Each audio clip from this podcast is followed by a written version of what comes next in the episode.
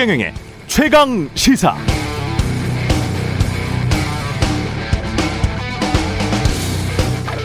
네, 어제 저녁 유튜브 최경령의 이슈 오더도 혹시 보셨나요? 제목이 제발 대출 부채 공급 확대 정책 그만해 이러다 우리 다 죽어입니다. 부재는 자네가 표 때문에 자산 가격 유지시키는 거는 괜찮고 예, 네, 이거고요. 기존에 나왔던 식상한 가계부채 이야기 전혀 아닙니다. 경제와 정치, 유권자 표, 정부는 왜 늘 똑같은 옷을 입고 춤을 추는지, 우리 모두가 똑같이 가면 쓰고 함께 춤추고 있는 것은 아닌지, 부동산 폭탄 돌리기에 어제와 오늘, 그리고 미래까지 보실 수 있습니다. 마음 같아서는 유권자 모두가 봤으면 좋겠습니다. 꼭 보십시오. 재밌고 의미도 있습니다.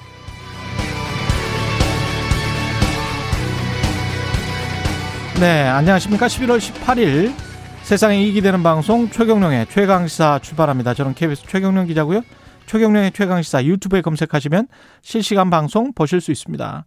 문자 참여는 짧은 문자 50원, 기본자 100원이 드는 샵9730 무료인 콩 어플 또는 유튜브에 의견 보내주시기 바랍니다. 오늘 1부에서는 도이치모터스 주가 조작 의혹 관련해서 뉴스타파 시민보 기자와 자세히 짚어보고요. 2부에서는 김프로의 정치학 국민의힘 김재원 최고 휘, 최고위원 만납니다.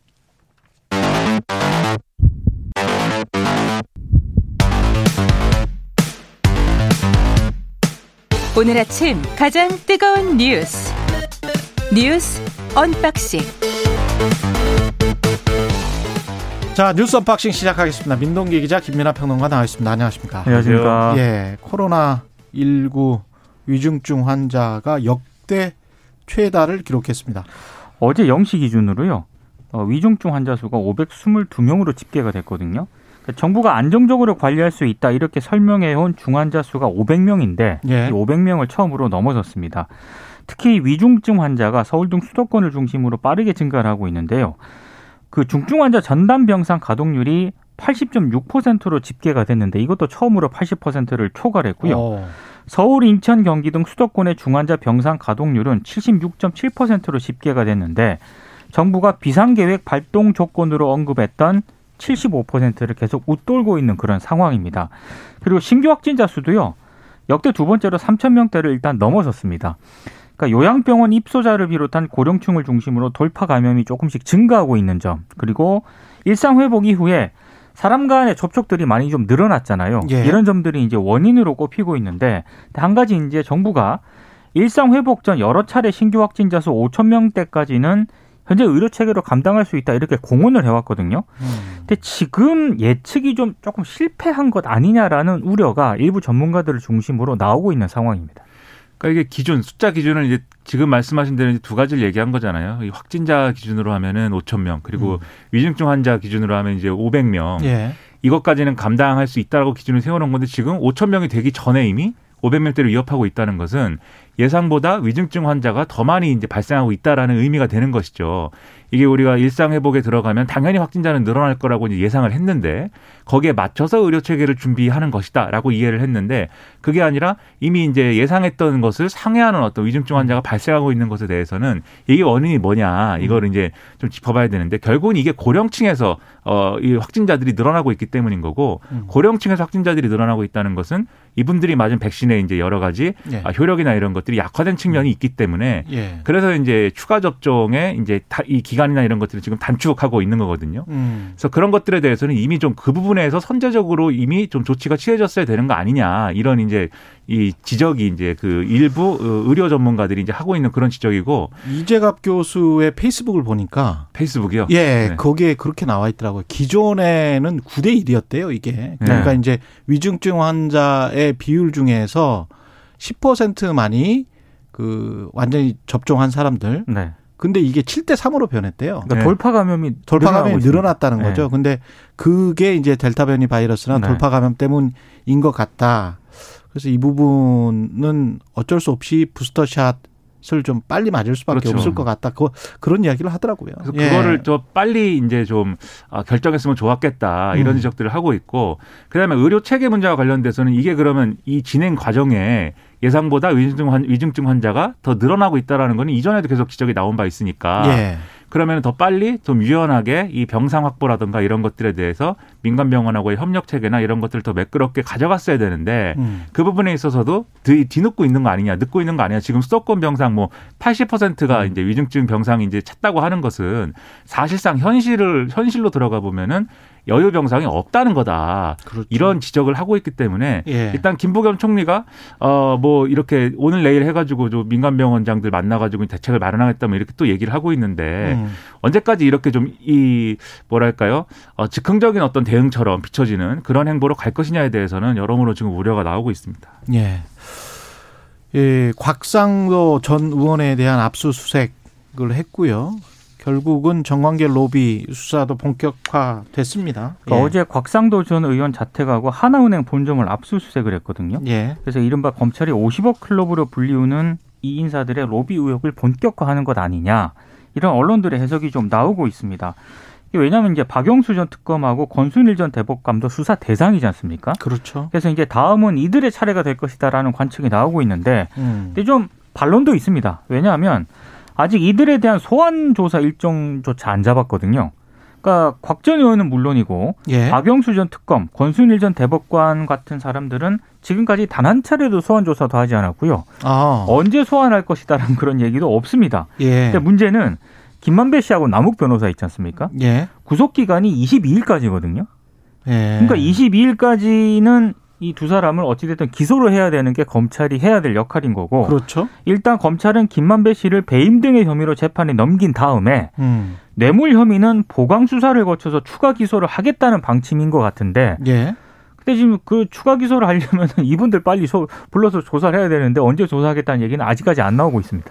그러니까 곽상도 전 의원하고 하나은행 본점을 이제 압수수색했다는 거는 그 다음 단계는 이제 곽상도 전 의원을 조사하는 거죠. 음. 사직을 해가지고 이제 뭐 불체포 특권도 없으니까 조사를 하면 되는 건데, 근데 지금 말씀하신 대로 어 이게 그러면 이 수사를 그냥 이 단순하게 나눠 크게 두 가지로 봤을 때 음. 소위 말하는 이제 윗선 수사 이게 뭐 어 유동규 씨하고 해서 배임의 공범으로 지금 묶여 있는 이 부분하고 음. 그다음에 소위 말하는 돈의 흐름을 쫓아가는 수사 이 뇌물이라든가 이 부분 수사하고 이제 둘로 나눠서 보면은 그렇죠. 이 뇌물 수사, 수사 부분에서는 지금 곽상도 전 의원 외에는 사실 음. 이제 명확하게 지금 우리가 볼 때는 진전되는 부분이 없는 거잖아요. 그 노치록에 나와 있는 사람들의 계좌를 그냥 추적하면 되는 거 아닙니까? 그러니까 계좌를 빨리 추적하는 것 같은데. 되는데. 그렇죠. 근데 돈 받았는지 안 받았는지만 확인하면 되는 거 아니에요? 그렇습니다. 그래서 검사를 안 해봐가지고 그게 간단한 건지 아닌지를 제가 모르겠습니다. 그래가지고. 아, 근데 뭐 변호사들 뭐... 얘기 들어보면 네. 간단하다고 합니다. 아 검사랑 친하세요? 아니 검사는 아니고 변호사들 얘기를 몇명 네. 들어봤는데. 그러게 말이에요. 네. 그 그냥 생각하면 그냥 열어보면 될 것 같다 이렇게 생각이 되는데. 그러니까요. 그럼 실질적으로 이게 얘기가 어떻게 되냐면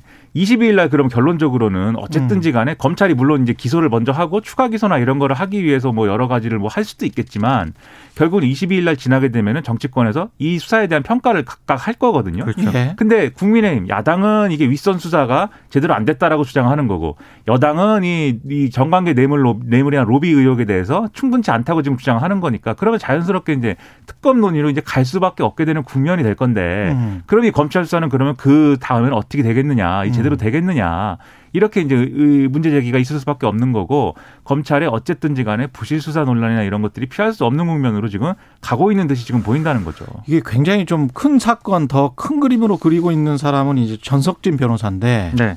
전석진 변호사를 참고인으로 조사를 지금 했어요, 또. 어제 참고인으로 불러서 조사를 했습니다. 예. 이 전석진 변호사가 어떤 사람이냐면 그동안 언론 인터뷰 등을 통해 가지고요. 화천대유 실소유주가 최태원 SK 회장이다라고 계속 주장을 해왔던 사람이거든요. 예. 근데 어제 이제 불러가지고 이 주장의 근거 같은 걸 아마 좀 물어본 것 같고, 음. 어, 어떤 뭐 내용이 나왔는지는 구체적으로 보도는 안 되고 있습니다. 예. 그 참고로 SK그룹은 이 전 변호사를 명예훼손 혐의로 이미 고발한 상태. 고발을 했고, 근데 전석진 변호사 경력을 보니까 굉장히 화려하던데요. 네, 화려하신 아, 분이더라고요. 예. 네. 그또 하나의 화려한 인물은 최태원 회장의 경우에는 예. 인스타그램이라고 하나요? 그 소셜 미디어에 예. 낙엽 사진을 올린 다음에 음. 계절이 바뀌면 이렇게 바람처럼 어, 음. 어, 없어질 얘기다라는 식으로 이제 썼어요. 예. 그냥 굉장히 신경을 쓰고 있어요. 아, 그럼요. 그렇죠. 예. 근데 제 생각에는 인스타그램에 이렇게 선문답으로 쓰는 것보다는 예. 최경영의 최강 시사의 인터뷰를 한번 나와주시면 그럼요. 네. 너무 좋죠. 네. 그 말씀을 예. 해주시면은 최고. 때는 네. 의혹이 사라지지 않을까. 네. 최태원 회장 출연 한번 네, 기대해 봅니다. 이동규 씨 관련해서도 휴대전화 포렌식은 마쳤다. 그러니까 이 휴대전화가 네. 지난번 그 검찰이 주거지 압수수색할 때 창밖으로 던진 그 휴대전화 그 휴대전화 그 휴대전화 포렌식을 마쳤다라고 하고요. 음.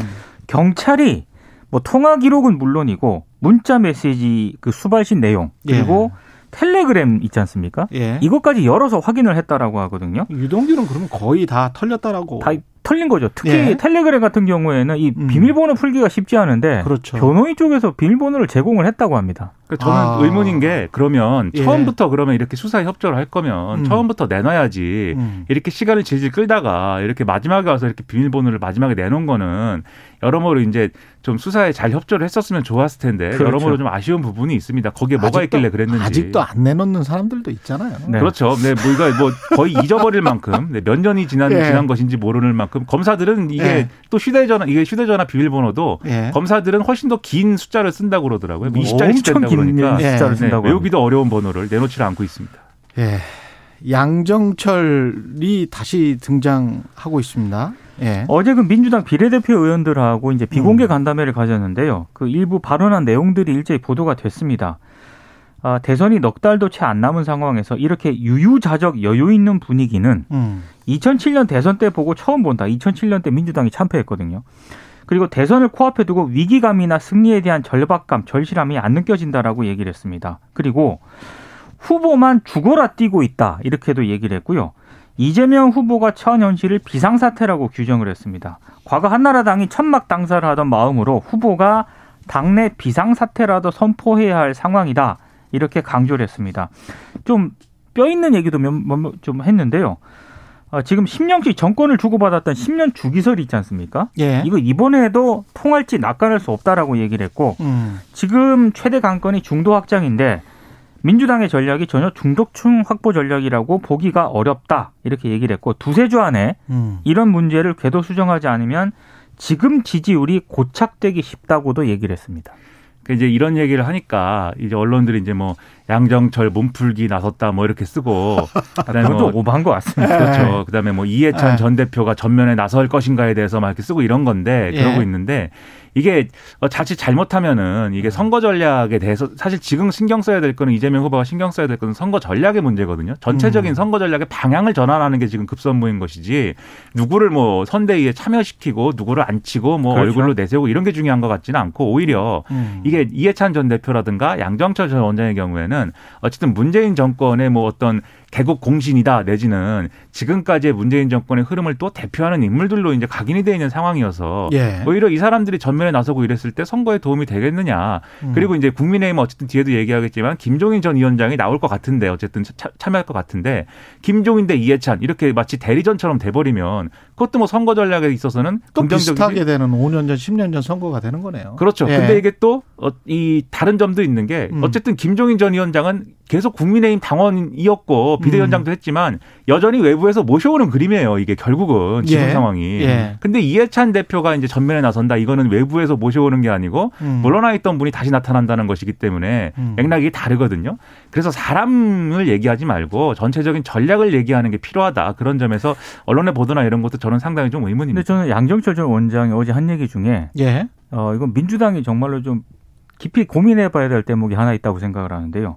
지금 책임 있는 자리를 맡은 분들이 벌써 마음속으로 다음 대선, 음. 다음 대표, 다음 원내대표, 광역 단체장 자리를 계산해두고 지역선거. 일을 예. 하고 있다. 탄식이 나온다 이렇게 얘기를 했거든요. 이건 아마 지금 상당히 민주당 지도부를 겨냥한 아니 근데 실제로 그 분위기가 그렇다라는 이야기들이 지금 계속 나오고 있잖아요. 네. 그리고 후보 혼자 뛰고 있다. 네. 그래서 거의 민주당 선대위가 저렇게 거대하지만 별거 하는 일이 없는 것 같다 그런 이야기들은 민주당 내부에서 나오고 있어요. 지금. 기자들도 많이 얘기를 하더라고요. 예. 그러니까 양정철 전 원장이 이렇게 모든 이제 뉴스에 등장해가지고 이렇게 음. 많이 이제 보도가 되는 게 양정철이라는 사람의 어떤 뭐 그런 뭐 대단함이랄까 그런 거라기보다는 그렇죠. 지금 누군가 이 얘기를 이제 할 되는데. 필요가 있고 음. 그것을 언론도 보도할 필요가 있다고 보는데 마침 나타나서 그 얘기를 하니까 음. 그래서 그 보도가 많이 되는 거거든요. 예. 그러니까 이게 사람의 이름에 포인트를 둘 게 아니라 지금 메시지를 놓고 민주당이 음. 제대로 이제 선거 전략을 짜야 된다는 생각입니다. 국민의힘 선대위는 약간 삐걱거리는 모습이지만 여기는 삐걱거려도 왜냐하면 지지율이 지금 굉장히 높기 때문에 네. 이게 누가 이 지지율의 공을 가져갈 것인가에 관한 삐걱거림인 것 같고. 그렇죠. 그렇죠. 네. 근데 이제 민주당하고는 핵심, 약간 사정이 좀 다른 것 같아요. 사정이 네. 많이 다르고 일단 핵심은 음. 어, 김종인 전 비대위원장하고 윤석열 후보 간에 약간 그림을 다르게 그리고 있다는 그 차원인 것 같아요. 예. 그러니까 원래는 오늘 중에 뭐 1차 선대위 인선 결과를 발표할 예정이었는데요. 다음 주로 미룬다는 이런 보도가 거의 많이 나왔고요. 오늘 같은 경우에는 권성동 사무총장 인선만 발표가 될 예정이라고 합니다. 근데 김종인 전 위원장 같은 경우에는 좀 많이 불편한 기색을 어제 내비쳤습니다. 특히 뭐 이렇게 윤석열 캠프 쪽에서 뭐 김종인 전 위원장을 뭐 만나가지고 이런저런 최종 조율에 나섰다라고 얘기를 했는데 김종인 전 위원장이 어제 사무실에서 기자들에게요. 아니 내가 안을 못 봤다. 그리고 내가 방에 혼자 있는데 누굴 만나냐. 그래서 아예 만남 자체를 부인하는 그런 양상을 또 보이기도 했습니다. 음. 그리고 김한긴 전 대표를 뭐 국민통합위원장에 인선하는 방안을 지금 윤, 윤석열 후보 쪽에서 검토하고 있다 이런 보도도 나왔잖아요. 예. 그걸 콕 찍어가지고 그냥 인물만 몇몇 가져다가 통합위원장이라고 앉혀놓으면 통합이 되냐. 음. 박근혜 후보 시절 때 얘기를 하면서 그때도 안 됐다. 예. 이렇게 좀 불만을 좀 내비쳤습니다. 그러니까 어제 상황이 의외로 지금 진도가 안 나가고 있다라는 생각이 든 게 지금까지 어제 한 오후까지는 이 선대위를 어떻게 구성할 것이다라는 구체적인 이제 인물들의 이제 이름까지 죄 나와서 거의 이제 마지막 도장 찍는 것만 남았구나 싶을 정도로 보도가 됐거든요. 그런데 이게 저, 겨, 결국 중요한 거는 이 의사결정에 중요한 거는 윤석열 후보, 이준석 대표, 김종인 전 비대위원장 셋이 합의해야 되는 거잖아요. 근데 원래대로 하면은 윤석열 후보 측에서 1차 인선안을 짜면 어저께 이준석 대표하고 협의를 하고 그다음에 그 결과를 놓고 김종인 전 비대위원장하고 최종 협의를 한다는 게 계획이었어요. 음. 근데 어제 갑자기 윤석열 후보가 이준석 대표를 안 만나고 김종인 전 비대위원장을 만난다. 이렇게 밝혔고 이준석 대표도 그러기로 했다고 한다라고 확인해 줬습니다. 예. 그런데 김종인 전 비대위원장이 만난 적이 없다는 거예요. 만난 적이 없다고 얘기를 하고 그리고 그러고 나서 윤석열 후보 측에서 또 입장을 밝혔는데 만났다라는 취지로 또 밝혀요. 음. 그럼 이게 어 이 결국은 윤석열 후보 측 주도 측의 주 도한 인사였던 거고 지금까지 보도가 나온 거는 음. 아직도 김종인 전 비대위원장하고는 협의가 안 되고 있는 상황이다라고 생각이 되고 특히 김병준 전 비대위원장의 역할 그리고 지금 말씀하신 김한길 전 대표의 역할 이런 거에 대해서 아. 상당한 이견을 갖고 있는 게 아니냐 이렇게 지금 해석이 되고 있는 겁니다. 김종인 전 위원장은 좀 껄끄러운 것 같고요. 그러니까 언론 네. 플레이를 윤석열 후보 쪽에서 했다는 것에 대한 우회적인 불만을 김종인 전 위원장이 좀 밝힌 것으로 보입니다. 그렇기도 예. 하고 이게 김종인 전 위원장은 뭔가 아무튼 중도적인 색채를 낼 수 있고 신선한 인물의 느낌을 줬으면 한다라는 건데 그렇죠. 음. 김한길 전 대표가 무슨 뭐 둘의 관계도 있고 여러 가지가 있겠습니다 만 신선한 느낌이라거나 뭐 이런 건 아니지 않습니까? 여당 지지층 내에서도 사실은 이제 음. 올드한 인물로 이제 기억이 되고 있고 사실 오래됐잖아요. 그 유명한 소설 여자의 남자인가요? 네, 그걸 수백만 아, 번 너무 오래된 아, 소설입니다. 아직도 기억해요? 저는 뭐 그 상당히 오래된 너무 네, 오래된 소설입니다. 그렇죠. 한 2, 30년 된 것 같은데. 네. 예. 아, 2, 30년. 네. 예. 그러니까 말이죠. 세월의 무게가 느껴지는데 예. 좀 이게 그래서 좀 혼란스러운 상황인 것 같습니다. 홍준표 의원은 아주 특이한 말을 했네요. 국민의힘 윤석열 대선 후보가 대통령이 되면 대한민국만 불행해지지요. 이게 그 본인이 만든 청년 플랫폼이 꿈. 있습니다. 그 예. 그 게시판에요. 윤석열 후보가 대통령이 된다는 것을 어떻게 생각하느냐 이 질문이 올라왔어요. 예. 거기에 이제 그렇게 답변을 했습니다. 그리고 지금 홍준표 의원 같은 경우에는 그 윤석열 후보 쪽에서 계속 만나려고 하고 있거든요. 음. 근데 전화를 아예 안 받고 있답니다. 아. 유승민 전 의원도 마찬가지고요. 그래서 본인은 계속 어, 이번 대선 자체가 어, 거의 뭐, 이 양아치 대선이 됐다라고 계속 지금 독서를 날리고 있는 그런 상황이기 때문에 분위기를 보면 뭐 선대위 참여라든가 윤석열 후보를 위해서 뭐 지지 선언을 한다든가 음. 선거 운동을 한다든가 이런 가능성은 굉장히 낮은 것 같습니다. 그러니까 홍준표 의원이 근데 선대위에 이제 뭐 이렇게 참여하고 이렇게 파격적으로 지지를 선언을 하고 이런다고 해서 홍준표 의원을 지지하는 그 지금의 이제 그 청년의 꿈이라는 사이트에서 막 이렇게 질문을 음, 올리고 음. 있는 그 사람들이 그럼 자동적으로 윤석열 후보를 지지하게 되겠느냐 이제 그건 아닐 거예요. 그러니까 음. 오히려 이제 반발하고 이럴 수 있기 때문에 홍준표 의원으로서는 당분간은 이제 자기 공간에서 마이웨이를 하는 게 서로 위민이라고 판단했을 수 있습니다. 이제 그런 네. 차원인 건데 다만 이제 메시지가 그 게시판에 보면은 질문을 막 이제 수십 개를 올리면 음. 한 줄로 몇 글자로 계속 홍준표 의원이 달고 있거든요. 어. 그러다 보니까 이렇게 단문으로 달다 보니까는 이게 의도가 뭐냐 명확치 않은 이제 글도 같이 들고 달고 그러는데 아마 이제 좀 진행이 되면서 나름대로 메시지 관리나 이런 것들을 하는 국면이 이제 오지 않을까 그런 생각이 듭니다. 예. 계속 이럴 수는 없는 거거든요. 그렇죠. 예. 뉴스 언박싱 민동기 기자 김민하 평론가였습니다. 고맙습니다. 고맙습니다. 고맙습니다. KBS 1라디오 최경영의 최강 시사 듣고 계신 지금 시각은 7시 40분입니다.